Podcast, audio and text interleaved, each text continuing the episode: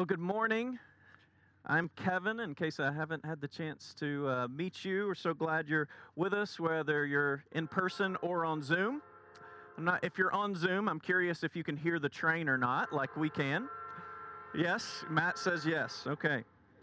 So, one of the great resources, um, I'm going to wait just a second. Awkward pause.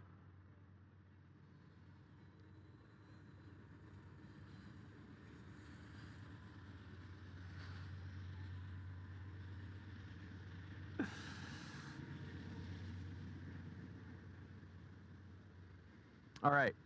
Think we're good? Can everybody hear? Yeah? All right. One of the really great resources that we have as an Anglican church is called the lectionary. Now, the lectionary is this tool for reading the scriptures. You know, the Bible is this large and uh, fairly intimidating book uh, with lots of parts to it that can be difficult to connect all together. And so, lectionaries help us read all the parts. There's usually a reading from the Old Testament, from the Psalms, from the Gospels, and from uh, other parts of the New Testament. And so, eh, even though in different forms, lectionaries have been used by Jews as far back as Jesus' day uh, to guide their reading of Scripture, and Christians often use them today to guide our readings. Uh, on Sundays, also through the week. There are lectionaries to guide our readings and personal devotion. And we're going to send an email out this week with a link in our newsletter um, to a site that can help you do this in your own, own personal devotions. Use the lectionary to guide your reading of Scripture. Now, one of the really good things about using a lectionary is that you don't end up reading only the parts of the Bible you like, your favorite passages and themes, your kind of pet scriptures that you enjoy that comfort you. Even though, though those things are good, you need something that punches you every once in a while. You end up reading passages like the one we just heard. Now, a, a lot of you know uh, Drew Thomas. Drew was curate at Church of the Incarnation up until a little over a year, uh, about a year ago. Um, and he just started a new position as rector at a church in Williamsburg, which just happens to be called Church of the Incarnation. And today is Drew's second Sunday as rector there. So he texts me this week and says, Hey, are you preaching the gospel passage for this Sunday? And I said, Yeah, I am. And he said, Couldn't Jesus have said something easier for my second Sunday? Passages like this one that we just heard from the Gospel of Matthew bring us to the very heart of discipleship.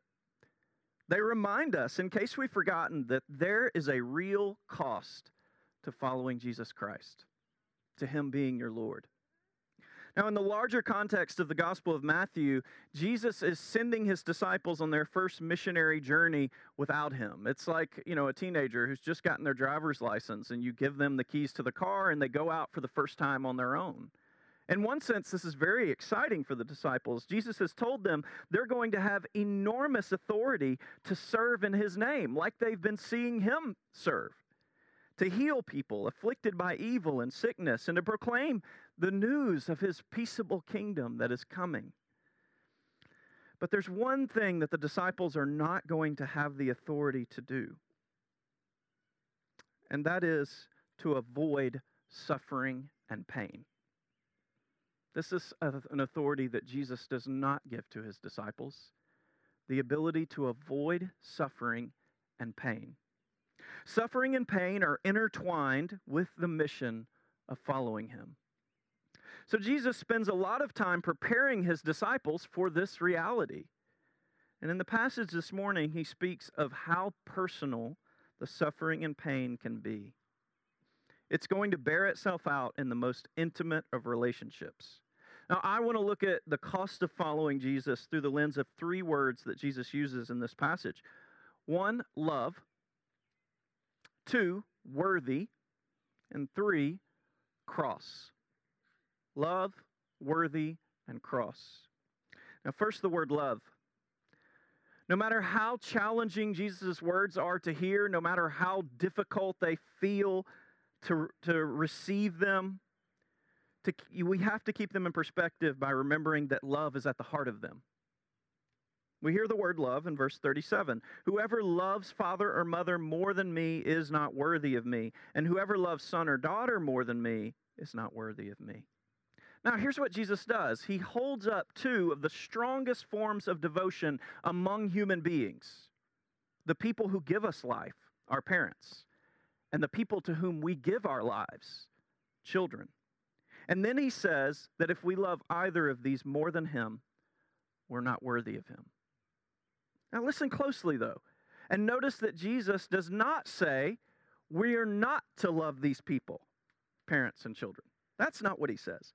He is assuming the best case scenario that his disciples do actually love parents and children. But he's defining a relationship to him by starting with these most intimate and strongest forms of devotion. But he says that this love and devotion should not be nearly as absolute as the love and devotion that is shown to him. Why is that? And that brings us to the second word worthy. Jesus uses this word several times. Whoever loves these others more than me is not worthy of me, and whoever does not take his cross and follow me is not worthy of me. What does it mean to be worthy of Jesus? Goodness. Christian faith is built on a belief that we are not worthy of God. And that isn't merely to make us feel bad about ourselves. I used this quote several weeks ago from G.K. Chesterton, but it's so good that I want us to get it etched in our brains and in our hearts. Chesterton was a Christian journalist and an author from the early 1900s, and here's what he said about humanity We are at once worse and better than all things. This balance is so important. As human beings, all of us are beautifully created, loved, and tragically broken at the same time. And unless we hold these things together, both sides, we drift into a ditch on either side. One of believing we are the scum of the earth, worthless, or two, assuming that we're better than we are. Some of us, though, really do struggle with the feeling of not being worth anything. And that's not what Jesus is talking about here when he says, You're not worthy of me. He's not talking about what humans are worth. He's talking more about what he is worth. What is Jesus worth? Jesus is worth everything. He is worthy of all our devotion. Jesus is the only thing in the creation that never leaves. Unlike a father or a mother, a son or a daughter, Jesus is always present. He's always unchanging. So, a love that places Jesus second to one of those other things is not worthy of who he is, of all that he is.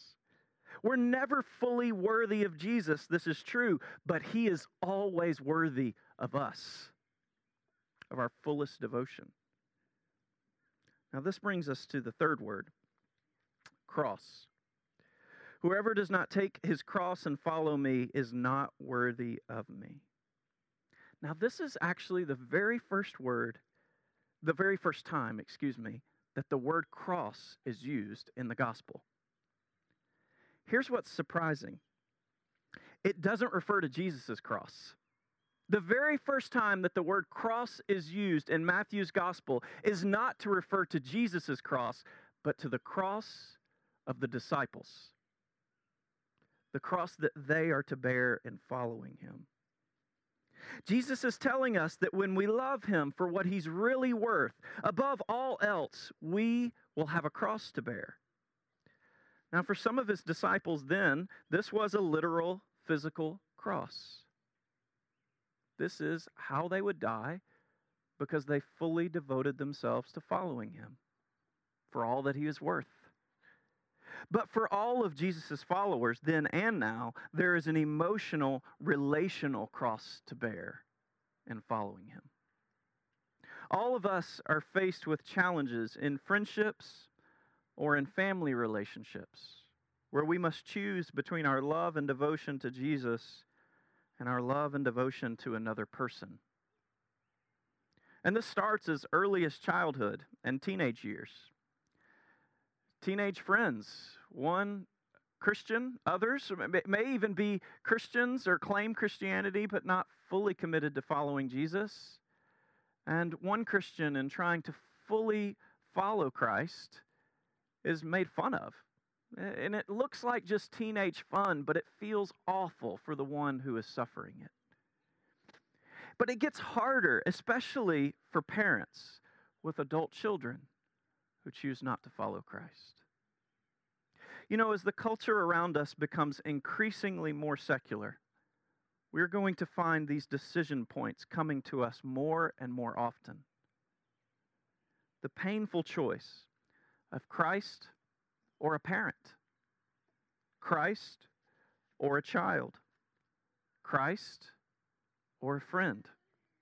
And when these choices come, we can't pretend that they're easy.